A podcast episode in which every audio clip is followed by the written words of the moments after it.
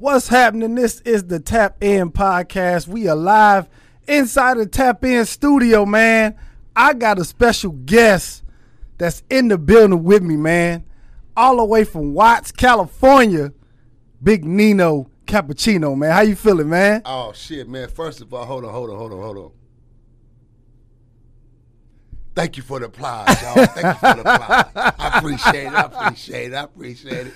No, man, it's an honor, man, to be here, man, with my Put brother, that, my put that king. mic. Put that mic. Yeah. My brother, my king, man, tap in, man. You know, AK Dante, man, the CEO himself, man. It's a pleasure, bro. To, uh, you know, collaborate by coastal, bridging them gaps and showing cats, man. There's, you know, this is what we supposed to be doing, man. Being able to sit down, by coastal, and be able to stipulate this dialogue, grown up, for grown folk style, that is, you know what I mean, and really deliver the messages that need to be delivered out there to the youngins, the old, the senior citizens, just those who's willing to evaporate that educational message. You know what I mean? I think something that's inspiring and inspirational. So Absolutely. you know, I'm, I'm here, man, proudly to say, man, it's a pleasure, bro. You know, um, thanks for flying me down here, man. For you sure, know, man. putting me in a situation, man, so that we can be able to do this and sit down live because it was easier for us to just do it from a Zoom perspective, but it wouldn't have had that impact. You know, Yeah. that impact is better to bump shoulders. Yeah. you know what I mean. Yeah. Two individuals from different walks of life bump shoulders, man. So it's a pleasure, man. Watts is in the building, man. That's right. here, man. That's right. Team Cappuccino. Yeah.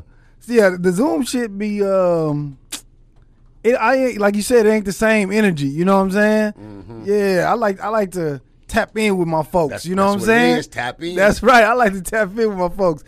Man, and so I actually got um got wind of you um doing interviews on Spliff TV on YouTube. And so I was like, yo, the dude is you, you charismatic as fuck, you know what I'm saying? Real as hell.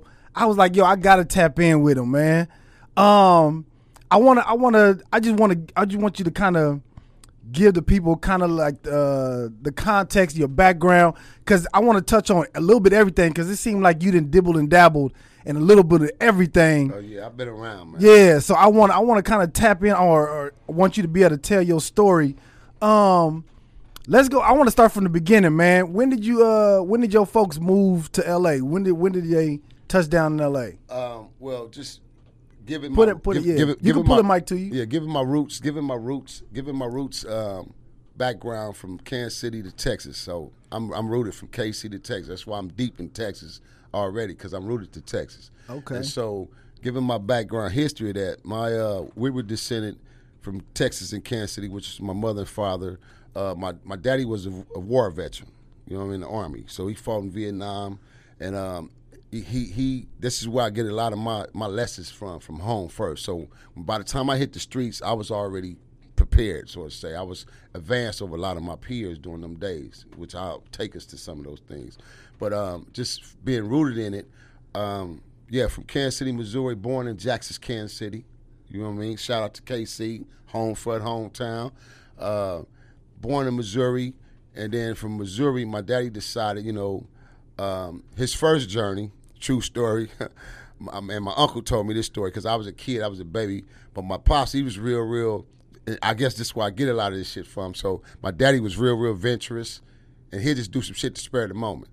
So this ninja, he didn't jumped on his motorcycle with his guitar and drove from Kansas City all the way to Little Rock, Arkansas. And so he down here, and he play, and this this time's the Indians, Indians involved. So he playing his guitar in front of this store, this liquor store, or whatnot, and and just um, just just that that that that that tide of knowing that experience of how my pops used to do this stuff on it, you know, just on his own at the spare of the moment as a young kid, and just hearing that story coming from my uncle, and not really going into the depths of it. But anyway, just the moral of the story was he did things on his own and how he wanted to do it. So he instilled that into his kids. So me learning those things, it, it rubbed off on me, of course. So I instilled it in my sons. But um, yeah, I, I, coming from Missouri, born raised in Missouri, uh, the first part of my life as a kid, and then from there, my daddy decided, like I say, all right, my next venture is uh, I'm going to California, but I'm going to California to plant seeds and build and build my homes and my life and raise my family. So that's where we end up in Cali. Uh, we went through an, an, an unfortunate situation where we started out. We started out for us coming out of Missouri and, and, and coming out of poverty in Kansas City, you know what I mean, and moving to California, which we feel at, as young kids at that age, ten and nine, me and my siblings, thinking that um, oh shit, we you know we we moving it on up like the Jeffersons sort of Uh-huh. say. So when we get to Cali, my father um, he end up he came first, and my daddy he bought this section off 103rd and Broadway. So between 103rd and 104th and Broadway, it was a lot of available property back then. This was a lot of people was descending to Cali in 69, 70, early 70s. This is way before the gang structure even came about. This is during during our Black Panther days, our Black Panther years. You know, our parents being raised coming out of high schools and colleges and doing the Black Panther and then the progression days as far as uh, just poverty all over the world. And this is what was pushing during that time, the Black Panthers. You know, so um, we took that move, we took that leap in 1969 to 70, the early 70s. So when we got here in 70, my daddy, we he, oh, he And you was ten. You was ten at that time. no, no, no. I wasn't. I wasn't ten. You like I was. Uh, you, you, you, you trying to, you trying to, you try. No, no, no, no. I, You trying to dibble for me to get my my exact number? no, no, no, no. I just want. I just want to paint the picture that you from Kansas City to L.A. at eight years old, whatever, eight, nine, ten. Right, right. But So- yeah, I was in that age range. Okay. 11, 10, 11, right? And so Okay. uh, we get here, and my dad had bought this, like I said, this corner, and this corner had a duplex on it. So we owned all that, that whole corner in the duplex. Just so happened it was a lot across the street, a vacant lot. He snatched that and grabbed that too. Later on, to build that into a diesel, like a diesel lot for diesels, to be able to come uh, uh, to to do mechanical and fix tires and things that nature. So my father had a fucking vision. Hmm. One year that somehow we end up bellying up and my daddy ended up going bankrupt. Hmm. So we had already had relatives. My, my relative cecil had already moved out here in 68 69 one of my daddy's cousins. And so they were already in the nixon. Then i had some cousins in the jungles already And these are the late 60s and 70s so i was already rooted to the jungles and the nixon so i used to go over there and spend nights and play with the kids in the jungles and nixon back in those days so not knowing that my lifestyle, I would end up in either one of these situations, either the jungles or the Nixon. We ended up in the Nixon, which I had other relatives was in the jungles. So I ended up moving in the Nixon, and at the end of the uh, 70, you know what I mean, the early 70s. So we ended up in the Nixon, the Lions Den, and um, it was a transformation and a transition in my whole entire life, man, from that point on. Yeah. So taking us from that 1970 era and moving into the Nixon Garden, it took my life to a whole different formation because that wasn't the plan. The plan wasn't to become OG Bounty Hunter BJ. You know what I mean? Yeah. The plan was I was supposed to be in this famous sports fanatic, man. You know, football and baseball. That was my plan because that's what I did. and you was good. You was good at it I back was then. super at it. I was great at it, man. You know what I mean? Yeah. So that was the plan, you know. But unfortunately, the streets called me for a whole different ball game, man. You know, Yeah. and, and, and the devil was involved too, of course. You know, but that's that's where I ended up. So just just taking us on down memory lane of that. You know, like I say, transitioning from Kansas City at that time. Um, then my father go uh, bankrupt, and we end up moving. So his his his his story, his, not his story, but his his um playback to us as a family was because we used to have family meetings. My daddy would call us all in, sit us down, and we young, we sitting there looking at this nigga. He might have a dashiki on, salt and pepper afro. Nigga might have a machete on his side, fofo right here, something. This nigga he talking to us, and me, I'm mesmerized with this shit because I love my father, man, to a fullest. And Dr. Minty speaks six different languages fluently. You you don't know what it feel like, dude, to go in a restaurant in 1968 69, 70, 67, and yo, daddy, how come down y'all to some shit? You be like, and but it's fluent. Yeah. But you, you, you know, you just like, damn, this, but this my daddy, nigga, this my father. Yeah. beat your daddy ass. Yeah, whoop your daddy ass. It's my daddy. Yeah. That's how I grew up, bro. You feel Hell me? So, and uh, just seeing that, man, it was just influence to us as siblings. So, like I said, we sit down and have our family meetings, and we sitting there looking at dad, and he talking, and then here come my mama with her beautiful self, queen, Afrocentric, thick, big old hips, beautiful dimples. Is where I get the dimples from. It's a trademark in our family. You know what I mean? All our siblings. So, we had a combination of love, bro. So I grew up really with two biological parents It was mine. I know stepmama, stepdaddy, dope fiend daddy, dope fiend parents. So I'm not no crazy nigga on the internet got a story to say, oh, well, I'm crazy because my, my parents did it to me because they was dope fiend. No, if my parents was alive and I took, which I had already did before their past, their passing, bless their souls, rest in peace. I love them. But if my parents were still here today, I don't even think I can say that I probably would have experienced majority vest of the stuff that I end up experiencing becoming a known bounty hunter. Mm. I think my daddy would have evaporated a lot of that shit because mm-hmm. he would he was already fighting against it once he found out because they didn't know. I'll tell you a story about how they found out, but they didn't even know I became a gang member. They didn't know I was involved, and then I graduated from that gang member to becoming a gang banger representing Nixon Guard. See, it's a difference. Yeah, you, explain you, that you, difference. Okay, you got. I'm from the set. Watts, Nixon Guard, bounty hunters. This is what we do. I mean, I'm from the set. Then you got homies, just members. Oh, what's up? Yeah, bounty hunter. But they don't really represent. They don't get into the action of okay. So when you from the set, you banging, mm. which mean when shit go down in the hood, your name is caught up on along with other soldiers and warriors because they know you niggas is the torpedoes and y'all from the set. We just from the hood. We we we from the gang. We just gang members, mm. which means the gang members are a part of this gang and this culture, this area, this community. But the gang bangers represent it all. The mm. gang members, the culture, the gang, the community, they represent it all because they are the protectors. They the found they the niggas who put it in. They the niggas who go put the work in. Like I say, it's your brother that got hit. But your scary ass ain't finna go do no putting no work in because you, you, ain't cut like that. We can't be mad at you. This the homie. So you know what we do? We go do what you can't do. We take your slack.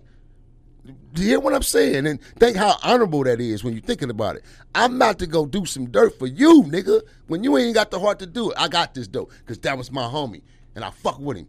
Me and the homie Big Ace, we was just talking about this this morning. You know what I mean? But that's how it used to be, bro. You feel me? Because it was that honorable. So just just just um going, you know, like I say, going back into those things and just taking us back to, like I say, um, when I landed into my situation into the Nixon Gardens, it became just a growing life experience from that point on. So now, Pop's bankrupt. We had his meeting, and uh, in the meeting, he tells us that you know um, we're gonna have to move. You know, um, I lost money and some things came up and you know he just broke certain things down to us you know and we kids and we, we wasn't crying and tripping because as long as we were with you and mom we don't give a shit. We should sleep in a truck a car because we didn't done that. So we didn't give a shit. We end up in a Nixon. Cool. But it's temporarily. We're only gonna live there for a year two two at the most. And I'm buying us another home get us out of there da, da, da. okay cool daddy. We end up in a project so now this 70 from 70, 71, 72, 73 kicking in. So 70, 71, 72, I'm in there, I'm balling. I'm a kid. I'm in I'm in every program that's involved in the Nixon, I'm on the teams. I'm team captain. I'm running shit on the teams. I'm smacking for these projects. So I'm already building a name as a kid for my neighborhood from the sports aspect. So that's how I come in. Mm-hmm. So everybody start knowing me from sports.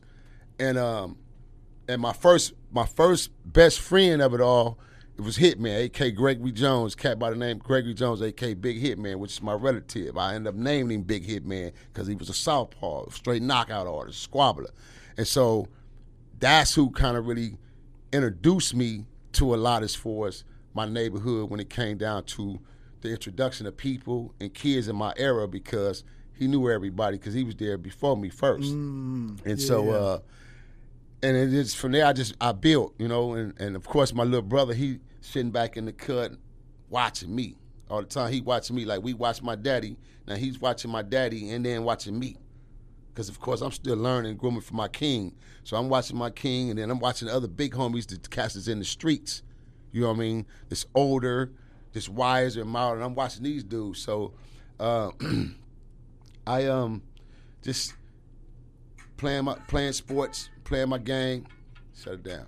What made what made you um Post that.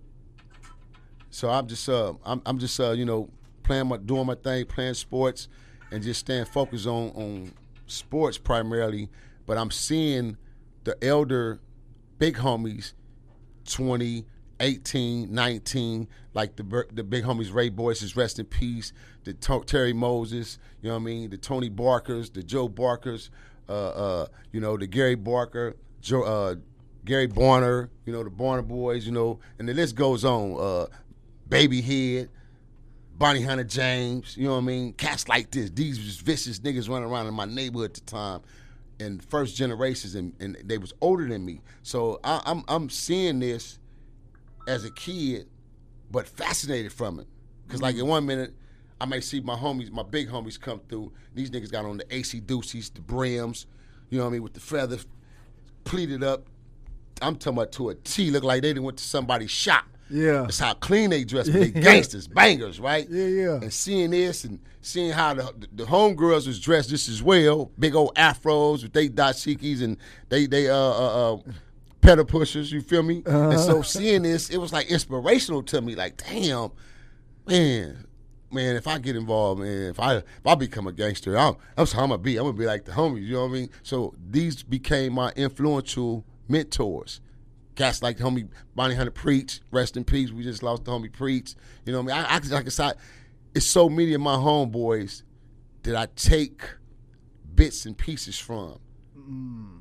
and and I and I injected it to my own self character and made BJ.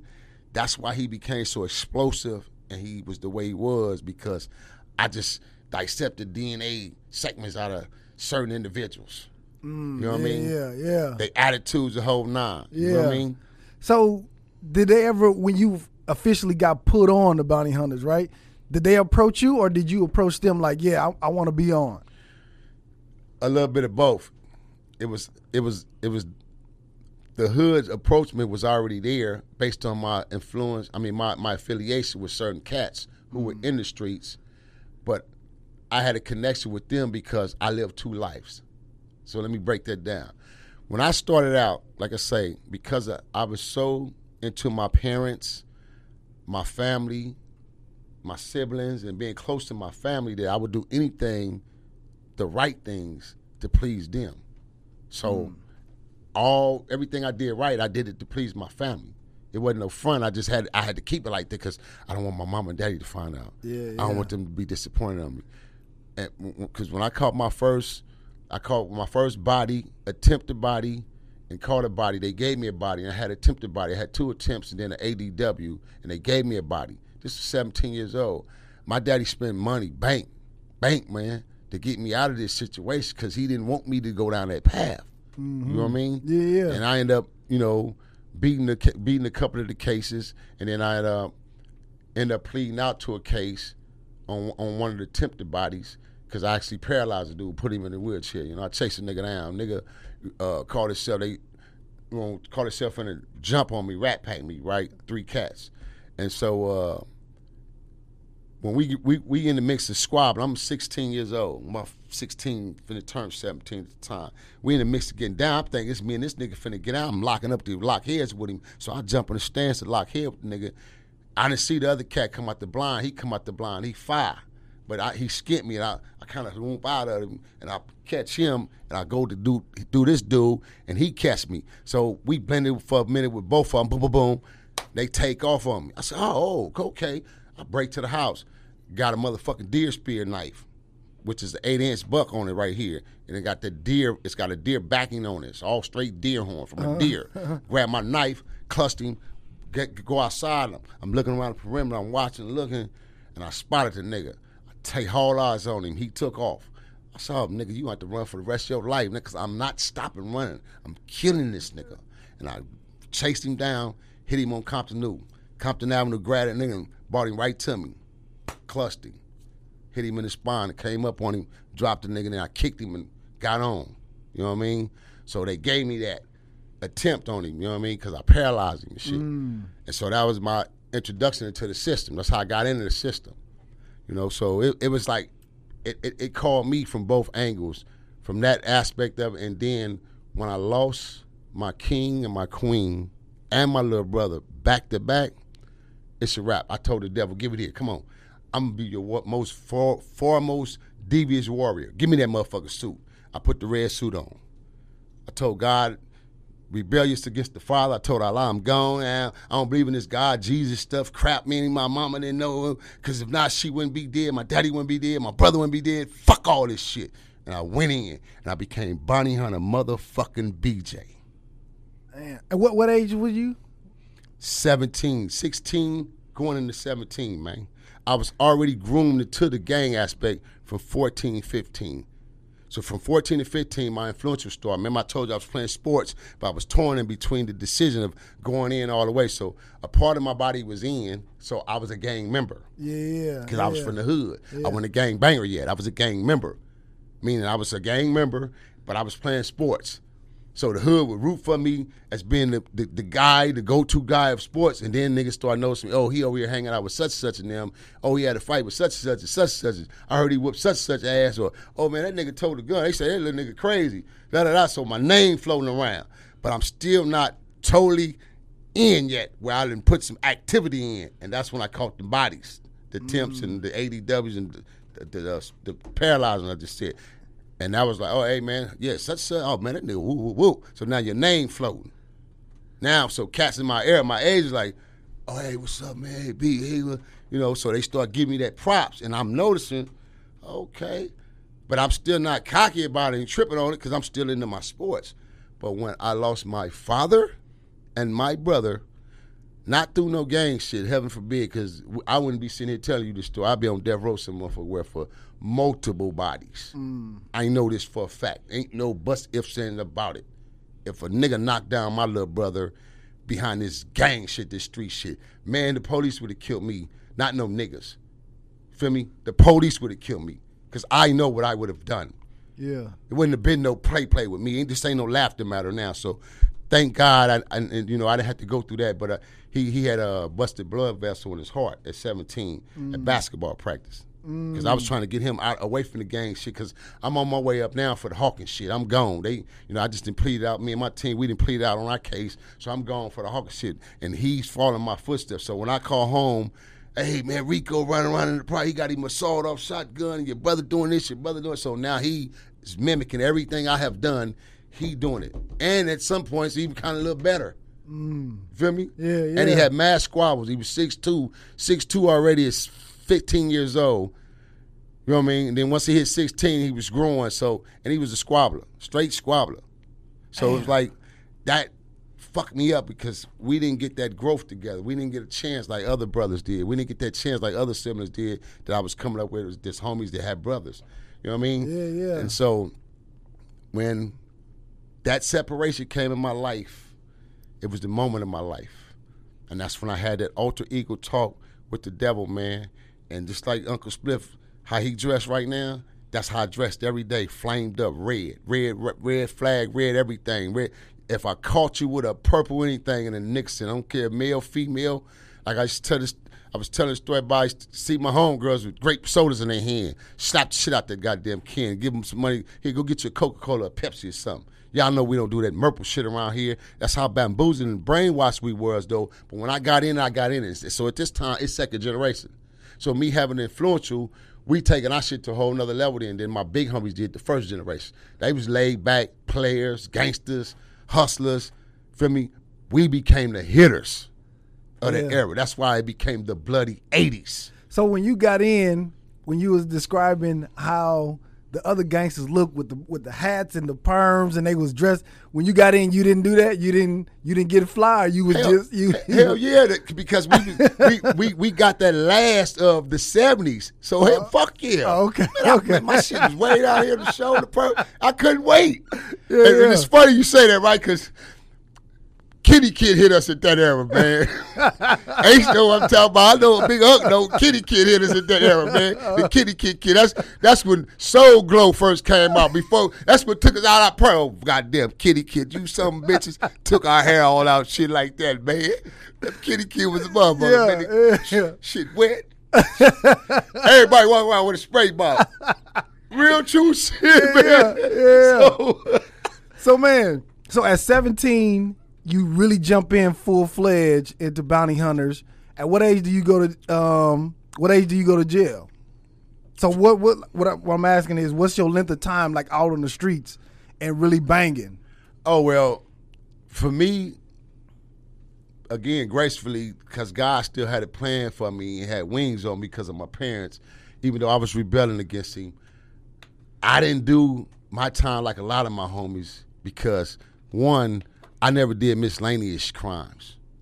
I didn't do bullshit crimes. I didn't fucking rob old people. I didn't go snatch uh, elders' purses. I didn't do if it wasn't no real money in it. I wasn't fucking with it. So I used to fuck with West Side niggas. My West Side niggas was on a whole nother ball game. Niggas till tap, till tapping is getting that jewelry, hitting jewelry mm. stores. This is how I learned from the jungles. The jungles was some vicious motherfuckers, man. Them young, them West Side niggas got money, real money. So I learned a lot of shit from my relatives, Big Casper, OG Casper from the jungles, Ghost, Cash, rest in peace. You know what I mean? All these niggas was grinders out my second generation. So we all ran together. So when I used to leave the Nixon, go to the West Side, I'd be in the jungles. The West Side niggas had the, you know, the the TI, the sweatsuits, you know, that that's who taught us the East Side dudes how to really dress as far as the matching everything from shoes, socks, uh, the pants, the shirt to the hat. Mm. So I learned diversive from the East and the West. So I had a combination of it. So when, when I like I say when I started dressing, I was able to start dress. I dressed like my big homies, be pleated up, and then some days I'd be looking like my West Side niggas. I have my sweatsuit on, my gear with a car. You know what I mean? Because yeah, yeah. I learned that from them, from the West Side cast. So after 17, like I said, 17, once I caught them, my first bodies and my first attempted bodies in my ADWs is what put me in the system. Now, when I go in the system, I do time broke breaking up. I don't do it like 10, 20, 30. I never really got caught up like that. Thank God. But I have uh, two times I beat 40 years twice and gave it back to him. I gave 40 back to Angola because I got caught up in Kansas City, was Kansas City, Kansas for a kidnap ransom. Me and my little homie, little Donald, I got caught up for that. I end up beating the case, get acquitted off it, get him 40 back. I get caught up again for some old bodies they put on me bought back up, filed on me, and then they filed some current new shit on me, which end up with an ADW attempt again, which stretched out to about nine counts in 1997. This is during my death row eras when I was fucking with the road for a minute, and then I'm in the streets heavy, and then I had just became one of the founders of the 1992 peace treaty movement. So this how they took me out the out the way because they took all three of us. Me, Snipe, Dwayne Holmes was one of the founders from out of PJs. Daude Sherrills, A.K. Dada from out of Jordan Downs. He ended up in the Fed. Snipe ended up in the Fed in the state. And I ended up in the state. So they took all the founders out of the movement, put us in prison. Mm-hmm. So in '97 they hit me. Uh, they came and raided the same police that hit OJ picked him up. They picked me up. Same Los Angeles Hollywood sheriffs. They picked me up. You know what I mean? I can go into direct naming of the aspect of the arresting officers, but they they raided and picked me up, and I was set up by this Puerto Rican chick I used to fuck with. Feel me? And they, they hit me at her spot, picked what? me up. Can you can you explain what happened? Well, I had um, female emotional bullshit first to begin with. Straight. Up that's why a lot of these cats need to learn out there, man. A lot of you youngsters out there in TV land, man, need to really learn, man. It's a differential between a bitch and a woman. I don't know if your daddy, if you got one, your stepdaddy, if you got one of them, your brother, your uncle, somebody. If they ain't there, you well, Big Cap tell you right now, homies, and the females out there. It's a separation, two different life categories between a bitch and a woman, a nigga and a man. And that go for any fucking race and culture. Any race and culture. This ain't no black thing. This ain't no black, white, any culture. It's a difference between a bitch and a woman and a nigga and a man. Bitches can't do what women do. And niggas don't do what men do. They can't. It's impossible. Because if they did, we would have dead beat fucking daddies, sperm donors, baby daddies. Wouldn't have no, we, that category wouldn't exist. Baby mamas, none of that. Yeah. So it's a big difference.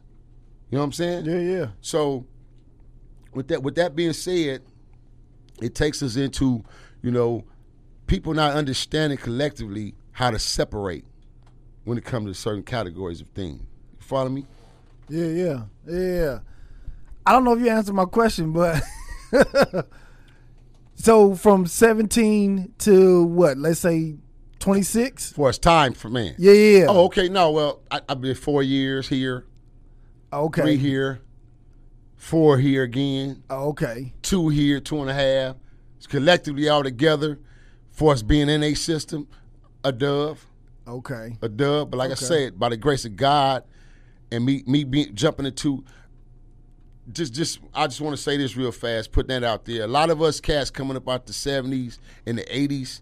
One thing about us coming out of the streets of Los Angeles and, and, and our gang culture, what we learned primarily in a system was we learned how to battle the motherfuckers back. Mm. That's why I like see this internet shit. I have people fucked all up because they don't know what plea bargain mean. They don't know what plea now mean. The internet got pleading and snitching. No, that's a motherfucker who committed a crime and they're taking their own responsibility and their own accountability, man, in their own hands. You can fucking do that as a human, jackasses.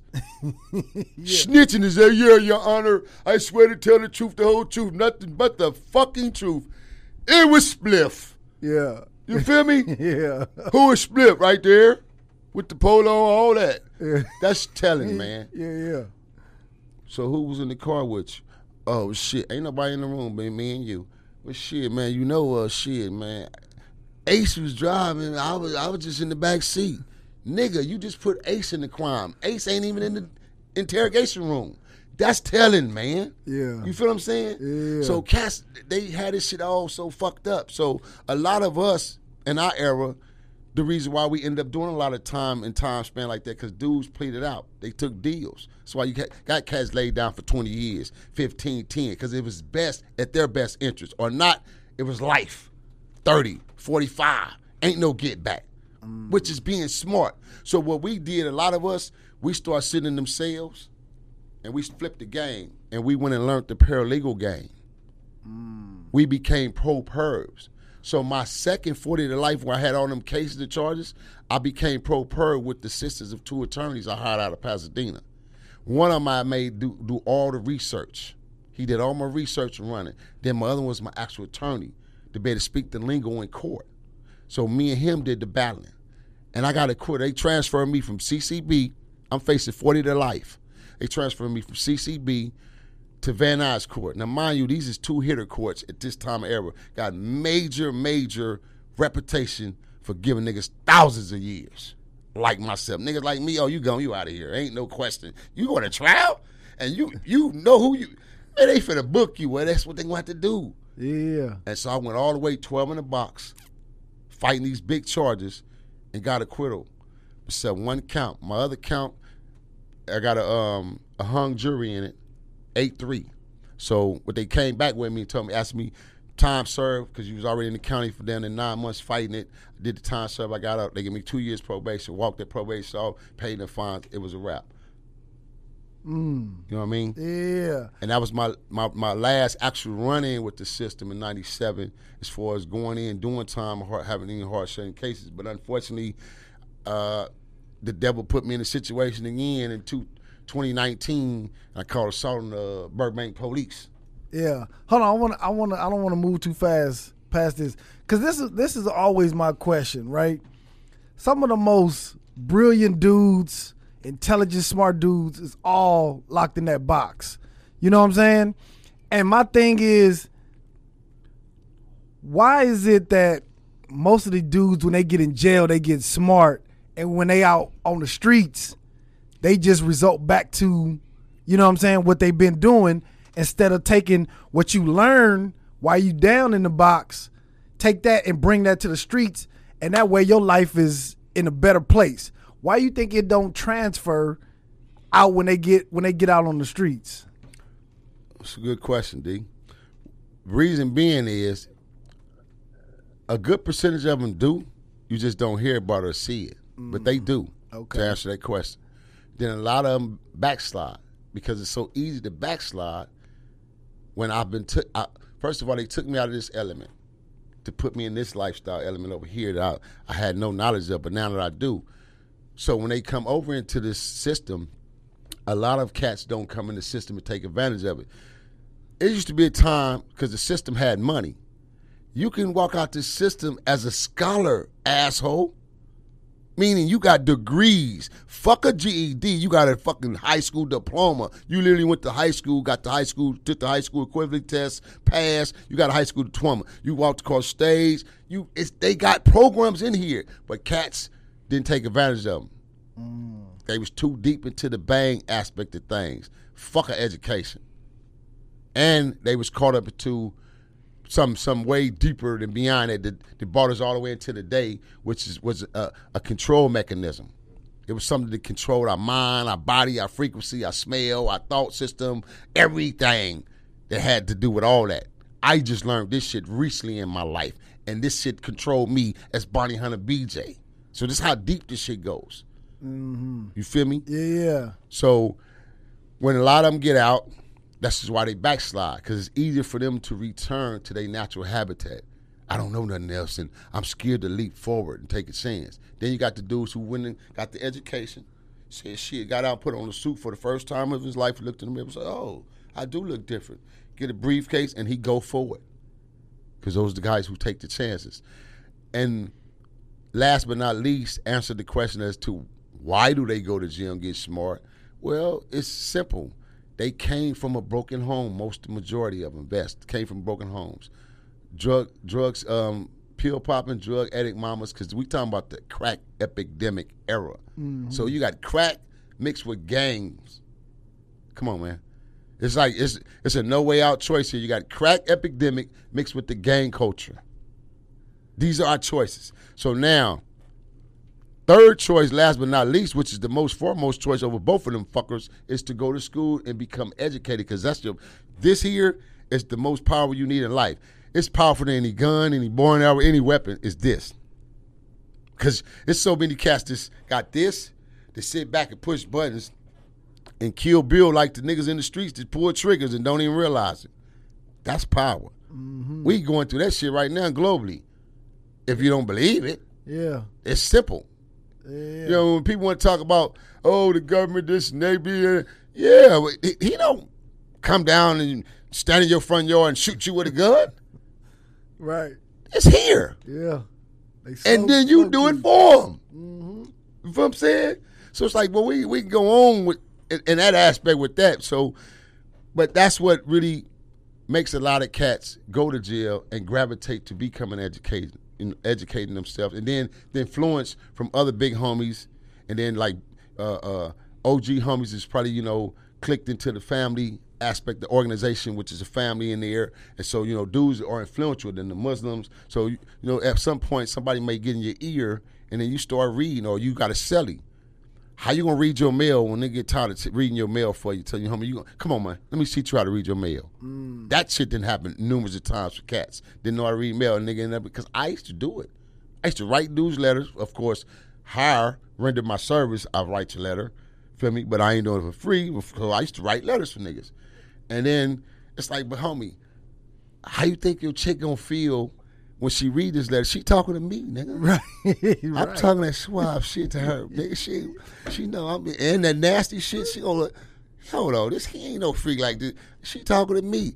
And me, believe it or not, I done bust a lot of heifers in prison took niggas bitches like that. they did back door the nigga and find out the truth. You know what I'm saying? Yeah. So I, tell, I said, "My, I try to tell you they they they, they know you ain't your lingo on your tongue. You can't even spell them words. Yeah. yeah, yeah. You know what I'm saying? Yeah. So, but yeah, so this is why a lot of them educate themselves, and then another reason, like I say, why we jumped into the law aspect of learning, self learning yourself was the laws, the technicalities, the what the word terms mean, uh, penal codes. Like, okay, um, I come t- hit you. I, I got this lick.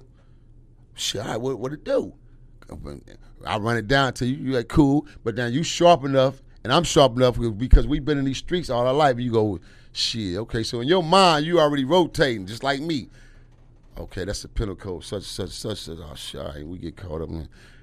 You think about that because it's consequences behind every action. Mm. So if you not man enough to understand that, you you really don't got no business in these streets and fucking around youngsters. Because there's consequences behind every action. And if you think your subconscious mind doesn't tune into that, you're a fucking fool. You're a fucking fool. And I'm explaining why. You know how when You to go do some bad, and then some shit kind of tell you, nah, man. I, and then you end up telling your boy, man, hey, homie, I, I, I'm a pass. That seven senses. The, the brain is broken to 14 senses. You got seven negative, seven positive, bro. One overrules the other. They can't empower together. Only one overrules the other. This is why you have good, you have bad. One of the falling categories that falls under the seven senses is anger. Hmm. Feel me? Yeah. Jealousy, envy. These are all senses. Then you got the six positive. Happy.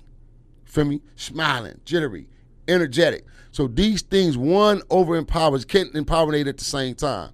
So when that sense kicks in, this is what tell you to stand down. You you going about your business, and that, that's the sense where we say God, God did so. You damn right, it was the spirit, because that's what it is. Yeah. So when, when when we decided to go into these these setups as far as jail, a lot of us start learning the system. Oh, say, okay, this this crime hold ten years. Plead it out. I can go knock down ten, and half of that is gonna be five. We didn't jutted this shit down like a science. So that's why dudes was able to go in the system, out the system, because we detected this shit like science. And then okay. a lot of cats pleaded out because of the circumstances. Yeah, So- yeah, yeah. Okay, that makes sense. Yeah, that makes sense. Man, so at what point did you um, what what point you start uh uh messing with Suge and Death Row and getting involved in that? Um, my introduction to Simon came came about. Why you call him Simon? That's his name. That's his nickname. That's his moniker. Simon? AK Simon. It's Simon Said. That's what they used to call it. What- Team Death Row called it. That was the name he was Really? giving to himself. Yeah, because all the niggas did what he said. Simon said. If Simon said, nigga, Simon say do. Simon said. Simon.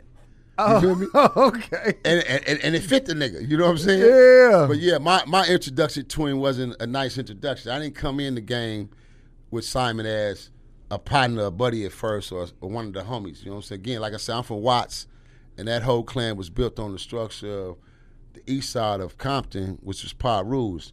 Originally, Lueders Park Piru's, because that's the umbrella, that's the foundation. Anytime I speak Piru, I'll never my nothing will never come out my mouth without speaking on the foundation and the real true umbrella of that shit. Because a lot of these youngsters out here, they got this shit Mr. misconstrued and they got Piru misconstrued. Period. Piru, that like the hat, hat you got on, right? That's that's their color. That's standard as they color today.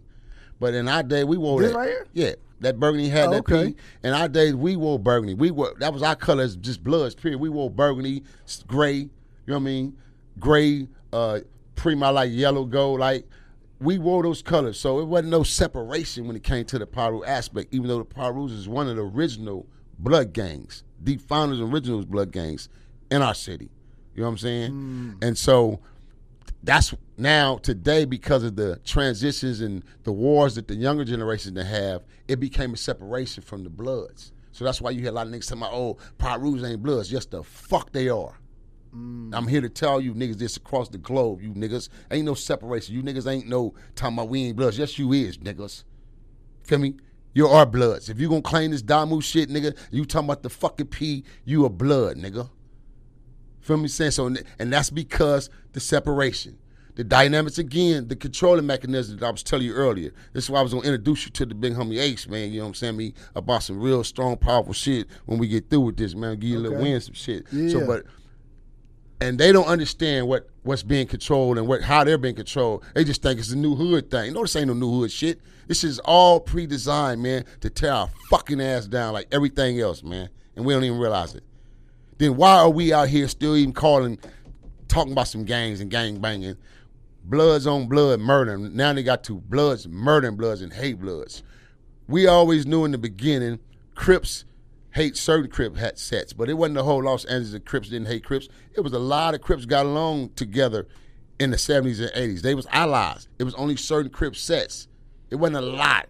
It wasn't no 80% like today. Back then was bestly probably 10%.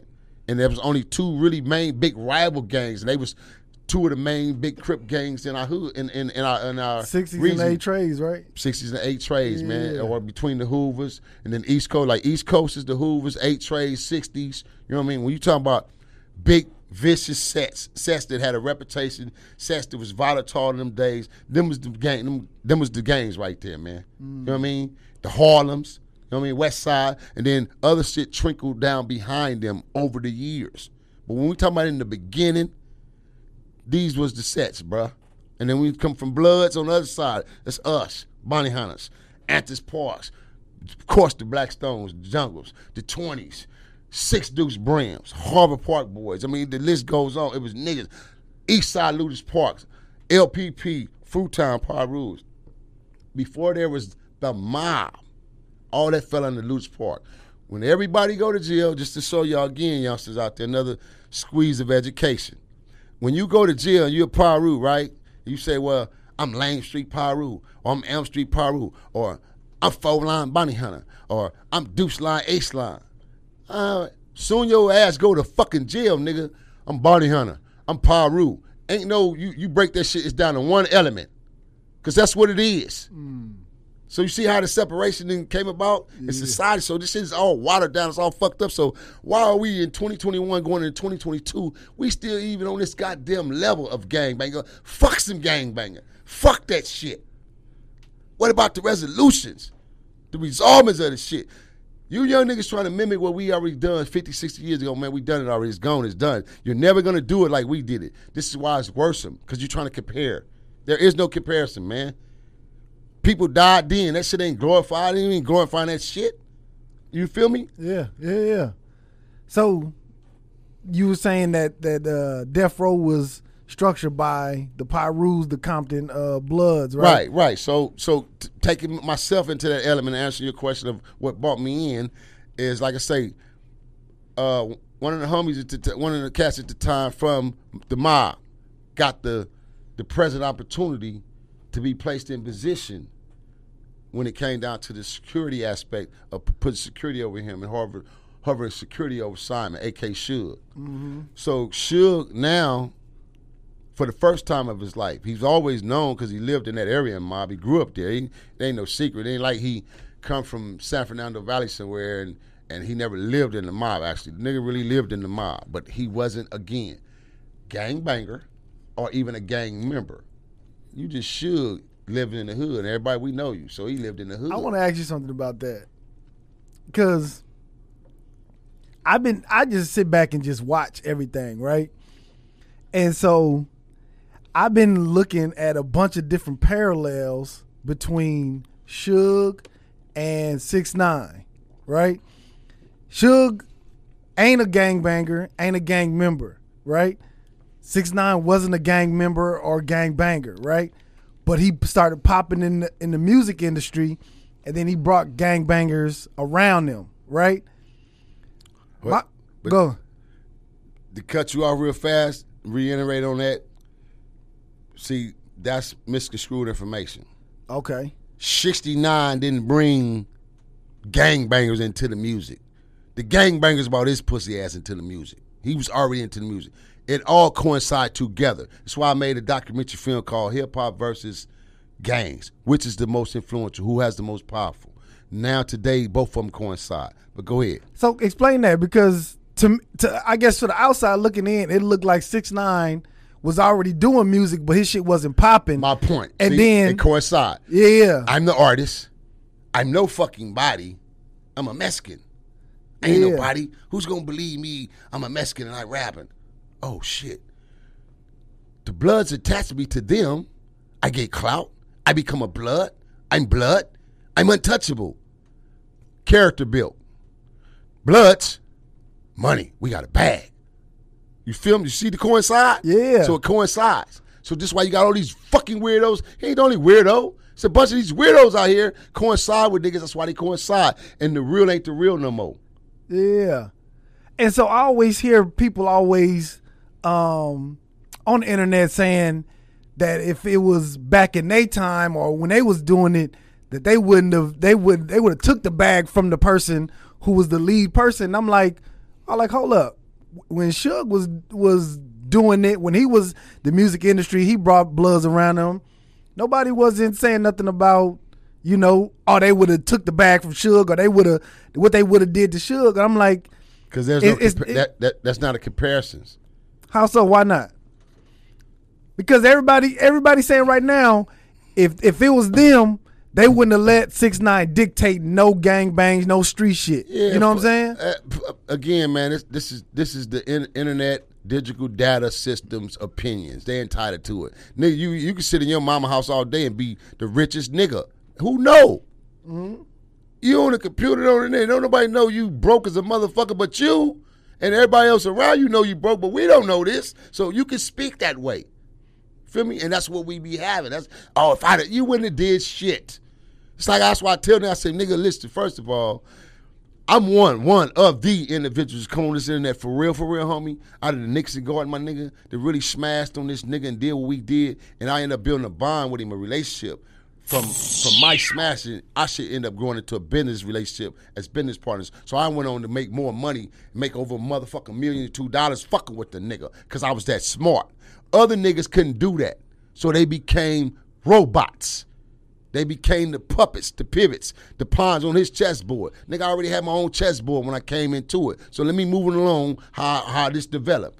Again, like I say, one particular individual got placed in position and he got the opportunity to secure the nigga. So with security, what better way to secure him? I'm bringing my homies in. Feel me? And he bring other niggas in. So he go get at the homies from Piru, bring them in. Once he bring them in, now Simon got an umbrella behind him that he didn't have ever in his life. Mm. Now we walking down the street somewhere, and you got cats with like double OG right here, and other double OGs is real massive niggas with real names walking down the street with you. You like parting the Red Sea like Jesus did, and, and niggas is moving out the way. Oh, should, should, but they really going. Oh shit, the Pirus. Oh, bunch, of, yeah. Oh, Big Ace. Oh, such such. Oh, they move. So he pardoned shit. Then not to mention you got niggas from the west side, from the jungles like Stone Stone, the General, you know, other homies from the J's is double OGs out of second generation like us. So he got he he built a I'm talking about a, a forceful bond behind him, right? It was mm-hmm. unstoppable in some senses. Now, with him doing that, where the breakdown came in was the homie that he put in position to do everything – nobody was smart enough and attentive enough to say, hold on, first of all, if we gonna be fucking with this nigga on this level, dog need to be involved off top, which is China Dog. Which oh, okay. The, you, you, can't speak Piru without even talking about China Dog, nigga. You, that's that's like speaking West Side Piru. You can't speak West, West Side. You're talking about King Babalu or, or fucking Big Puddin, Puddin Tang, man, or Terry Carter, Chin, Big, you know what I'm saying, Chip. You can't speak these without these dudes' names. You know what I'm saying? So so now you you you you you take that and you you, you mix this formula, you had these guys together, but nobody's smart enough to tell this nigga, hold on, homie, you fucking up. So that, that's taking us back to the 69 theory, right? Mm-hmm. He's in a sense now no different than his position than he is because both of them are he became a major mogul in the in the business, and he became a major artist, known artist, right? Mm-hmm. But you're buck ass wild, and nobody is in your ear to tell you, "Hey, fat boy, hold on, nigga. If you go to jail, I don't get no more checks. I don't eat. I can't feed my family." And I'm gonna tell you his prime truth because when he started going to jail, nigga, he would make niggas turn they and this had to be the sorriest shit in the world. Nigga, ain't no nigga gonna tell me turn my car in, bring your car back to the office, or bring it up to the lot, nigga, until I get out. Nigga, fuck you. Fuck you talking about. So my introduction to him in the game, man, came about. I got summoned to a meeting, and in that meeting, you know, I was told, "Do I know this nigga?" I said, "No, I heard of him, but far as the streetwise, nah, that nigga ain't he ain't in the streets like that." far as I know, I know for a fact he ain't in the streets, nigga, because I would know of him. Or I've been fucked with him already, because I fucks with first and second and third generation, which is the last of the Pirus. And I don't know that nigga like that. You know what I'm saying? Yeah, yeah. So if you was calling me and you was asking me about such and such, oh yeah, that's the homie. And I know he active. I know he with the shit. Yeah, I can vouch. No, I don't know that. So so in the meeting, it raised my I say, man, hey nigga, we don't tap it in, man. If you ain't tuned in and tapped in, man, push that like share button, man. Uncle over there sleep, little motherfucker on us, man. He nodded out, tired as a bitch, man. so yeah, man, push that like share button, man. Tap in, man. Go tell a friend we don't tap in, man. So yeah, man. Um, I um was summoned to the meeting, and in the meeting, it, my attention was brought to me about do I know him? Like I say, no, I don't know, know know him personally. I know of him, and at this time, during this time, um, this was the era after Mixmaster Spade and you know the um, World Class Wreckin' Cru, all them. I had an experience vibe with them in the early late '80s, right? So I'm really not in the music scene. I'm on my guerrilla type shit. I'm on my gangster story D to story D type shit, right? So I ain't tripping on no music shit. You know, me and my niggas, I'm showing niggas how to really go get the ba- as they call them the bags. We going to get it, get it early. All that shit y'all doing early, I've been done it. The jury, the cars, all that shit, right? So, man, I said, all right, well, shit. We put the squeeze down because how it's gonna be. We get at him. So basically, me and two of my, me and my partner, one of my homies, rest in peace, man. My dearest good friend, childhood friend, and the homie, straight gang member, gang banger, general in the gang, AK Rat Dog, rest in peace. We ended up putting the plan together, man, and me and the homie, you know, send me, and then uh, the little homie, which is little relative, AK Top, Top Dawg, TDE, CEO TDE. Top Dawg? Yeah, man. Really? It's my family. Oh shit. Him and my little brother was best, the best of friends, man. Yeah. Topped and ate off my mama plates, slept in my mama house, all that, man. His grand, grand big hit man. That's see, we all family. That's hit. That's hitman cousin as well. That's his blood cousin. So it's all tied in. We family. Okay, me? So yeah. yeah, you know, we we squeezed a nigga, took a nigga, took a half a milli from the nigga, man. But my half a milli wasn't took based on no. Um, we just got the money and that was it. We ran. And we no, we end up getting a half a meal get a production deal together, put a production deal together where I end up signing my first rap group, my first R&B group in the game. My first group period in the game was an R&B group called Swang, and then we were signed to Death Row. So this mm. how I went on to conduct business with him, like I was saying, because now my group was actually signed to him, and if, if had not my my team and other little discrepancies had took place for us, us sidebar is what kind of like pulled us away on finishing that that that that that mission of getting swang all the way on with Death Row. We didn't knock Jodeci ass out the water. That's how vicious my group was. We done blew their ass out the water, man. I don't take nothing from K-Ci and them, but I had some real prominent, talented young dudes up off of Jefferson, man, off the west side, man, that I had went and recruited. You know what I mean? And so uh, that was our way in the dough. So that's how we got the half a million through our production deal. And so uh, from there, like I say, he came to my neighborhood. Just we're backing up. Like I say, summons from the from the meeting. Now I'm on a mission. Okay, now I need to meet this nigga. He need to know who the fuck I am. And that was the mission. So when we ran into each other, it wasn't good when I ran into him because now you know, of course, lights, camera, action, is on. And so nigga put the move down, and we ended up with our deal, and the rest was history. So in the process of that, he grew on from the beginning. He was he was real inferior to me and Rat Dog from the very beginning, but dynamically me because my threat was different. He was like, man, this nigga is, is smart. He not just only a beast, but he's smart with his shit. Mm-hmm. And he knew I could combine to what he was doing as well because that's what the fuck he was doing to my homies. You ain't really no beast, nigga. You humble as a motherfucker, but you sharp. You Jew boy sharp, nigga. And that's what I learned from. So me, unlike a lot of the homies, when I became his partner, I studied the nigga like I do anything else. I studied Simon to a fucking T. Cause nigga, if you try to kill me or you coming after me, I'ma know it's coming. And I swear on my life, boy, if I don't get to you first. So I studied this nigga. I took nothing for granted from him. I didn't say, oh yeah, I got a half a million and fuck that nigga. Yeah, no, I, I took nothing granted. I, did- I took everything. I went took shit for granted because I studied him, my nigga. And in the end, he knew he couldn't do shit but bow down and respect me because he say, I couldn't never buy this nigga off like I did everybody else. All the rest of these niggas, they became vulnerable to me because they was easy to manipulate.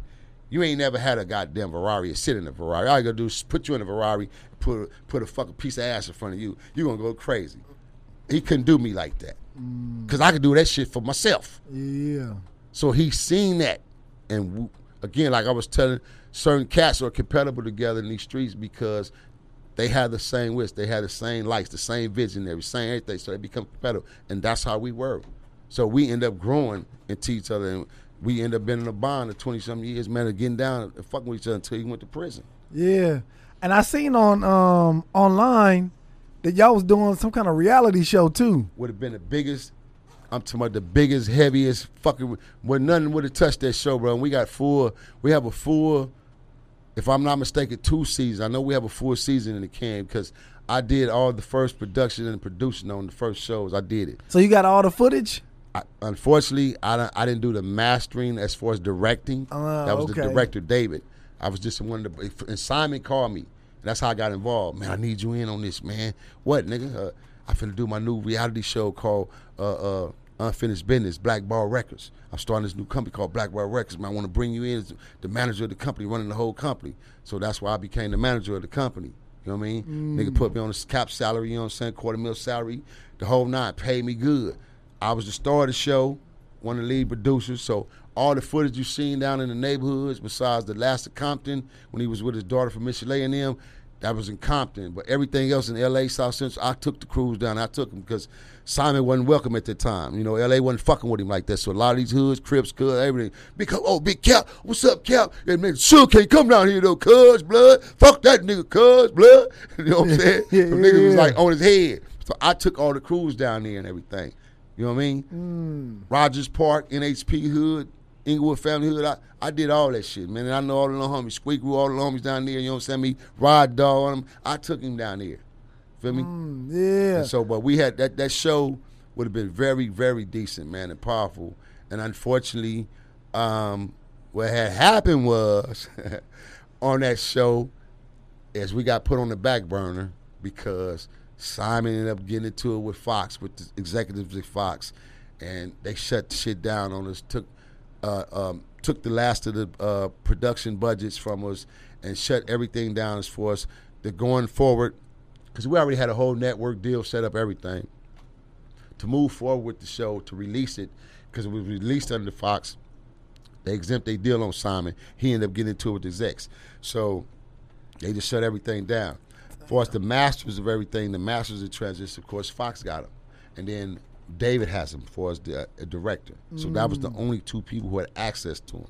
So my, my role in, now in the last five, six years, I've been on a journey trying to obtain and get the rights to those masters somehow or set a situation up where I can get that release done. You know what I mean? Mm. Because the people that if that show was to air today, it would become one of the most powerful reality shows still right now today because of everything that was done, all the footage, the footwork, the groundwork we put in, the whole entire cast, the shit.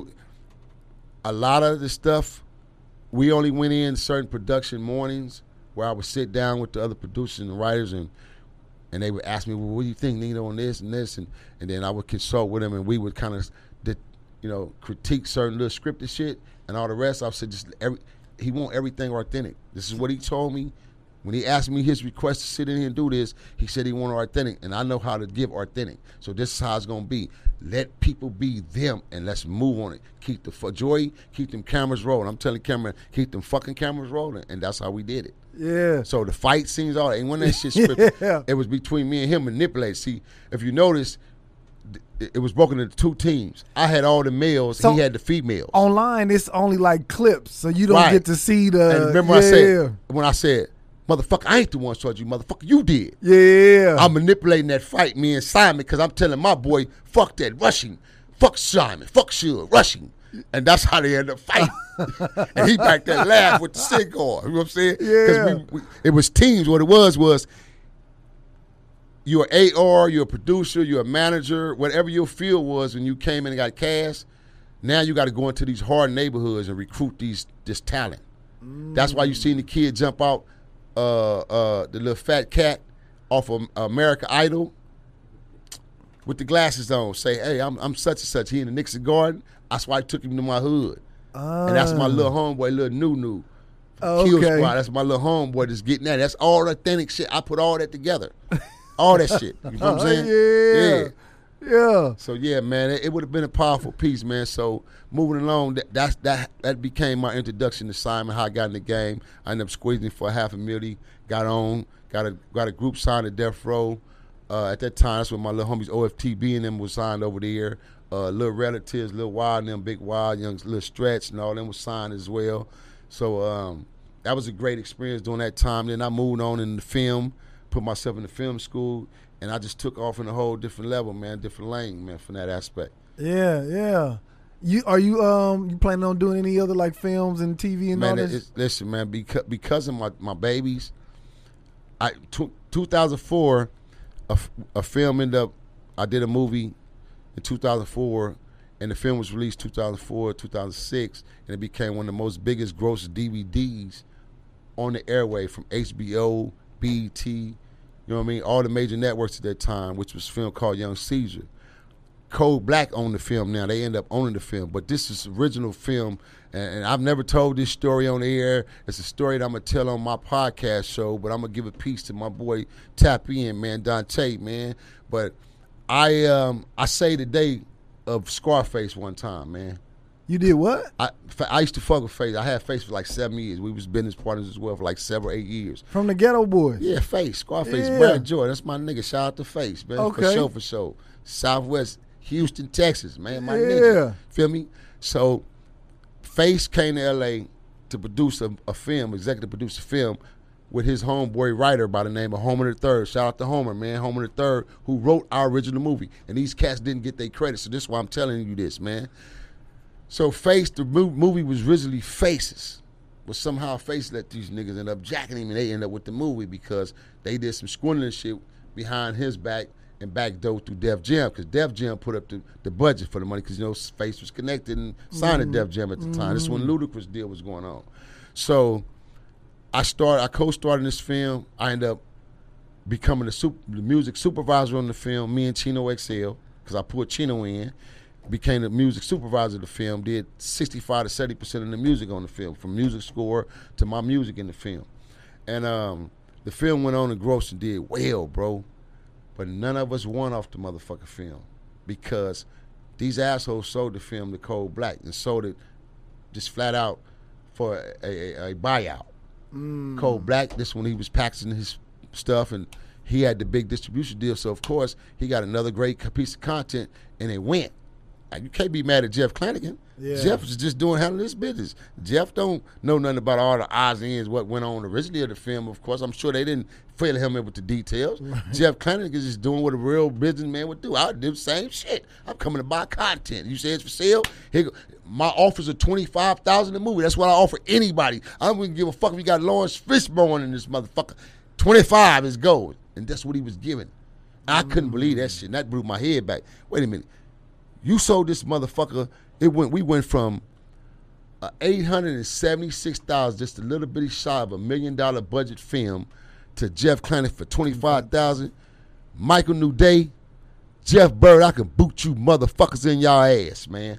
So Scarface called me and tell me, yeah, yeah, man, he got. The, so that's when I went to work. I'm going to get the masters. I got the masters right now today, but they gave me a dummy masters, a backup masters. They sold the film. Damn.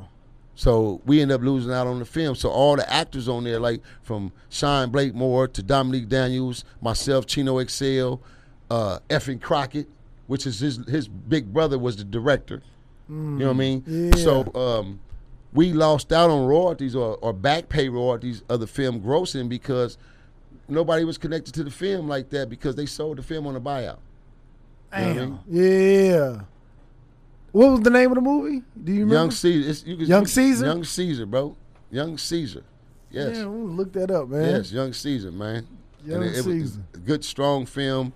You know, what I mean, powerful film, and so that really set me over the top as far as the dynamics of my film career. You know, I did, I had did just, I had just did Billboard with Dr. Dre for like six consecutive weeks.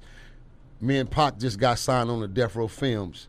So me and Tupac was going to be the first actors in Death Row Films. So Dre was in the mix, putting a big script together, a big film together based on that, some gangster shit. So I was excited, bro. You know, things was happening. Then all of a sudden, Dre, the Dre shit happened. Dre left Death Row. You know what I mean? So just shit just fumbled. And then on this time, I ended up with twins. My twins was born, and a couple years later, I became a full fledged, full time single father. And when I mean single, single with two babies, with twins, I had to raise by myself, and stay in school, pursue my careers, pursue my dreams, my visions, everything with two kids, and that's what I did. Yeah. So it took me out of my film equation for ten years because I had now become a stay-home father because film had me all over the place. Like my phone rang, tell me, hey Nino, they want you such. I'm gone.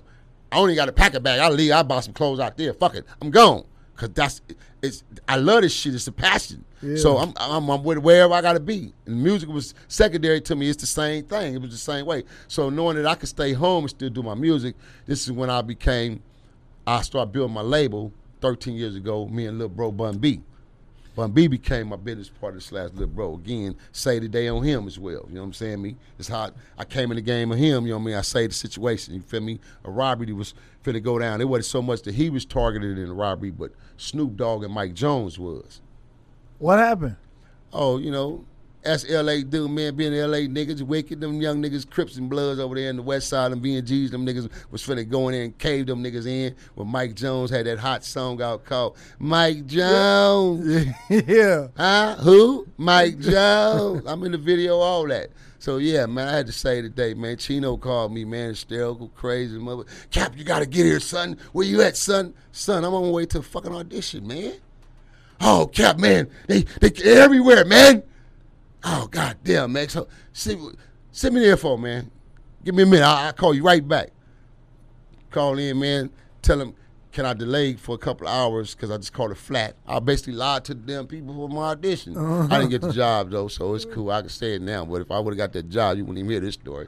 But anyway, so uh, uh, and I didn't get the job because I ended up not going. I want to say today, feel me? And so yeah, when I got there, man, I pulled up, pushed up in there, man. Sure shit, nigga. They they was coming in on the church because they had the church set up for um, productions and everything. So, man, them young niggas was coming in on them, and I pulled in and shut everything down. You know what I mean? It wasn't so much that I came in and shut it down like like I was Superman. I mean, even though I was on that level, I was I came in like that, but still, I already knew the players. I knew exactly what to do. I went to work. I did what they couldn't do. I pulled in the shot, young shot callers. That's the little homie Bird. Bird, what's up, nigga? What's up? Cap, oh. See the homie over little young crip for five deuces. Pour them in. Look, this is what we gonna do, homie.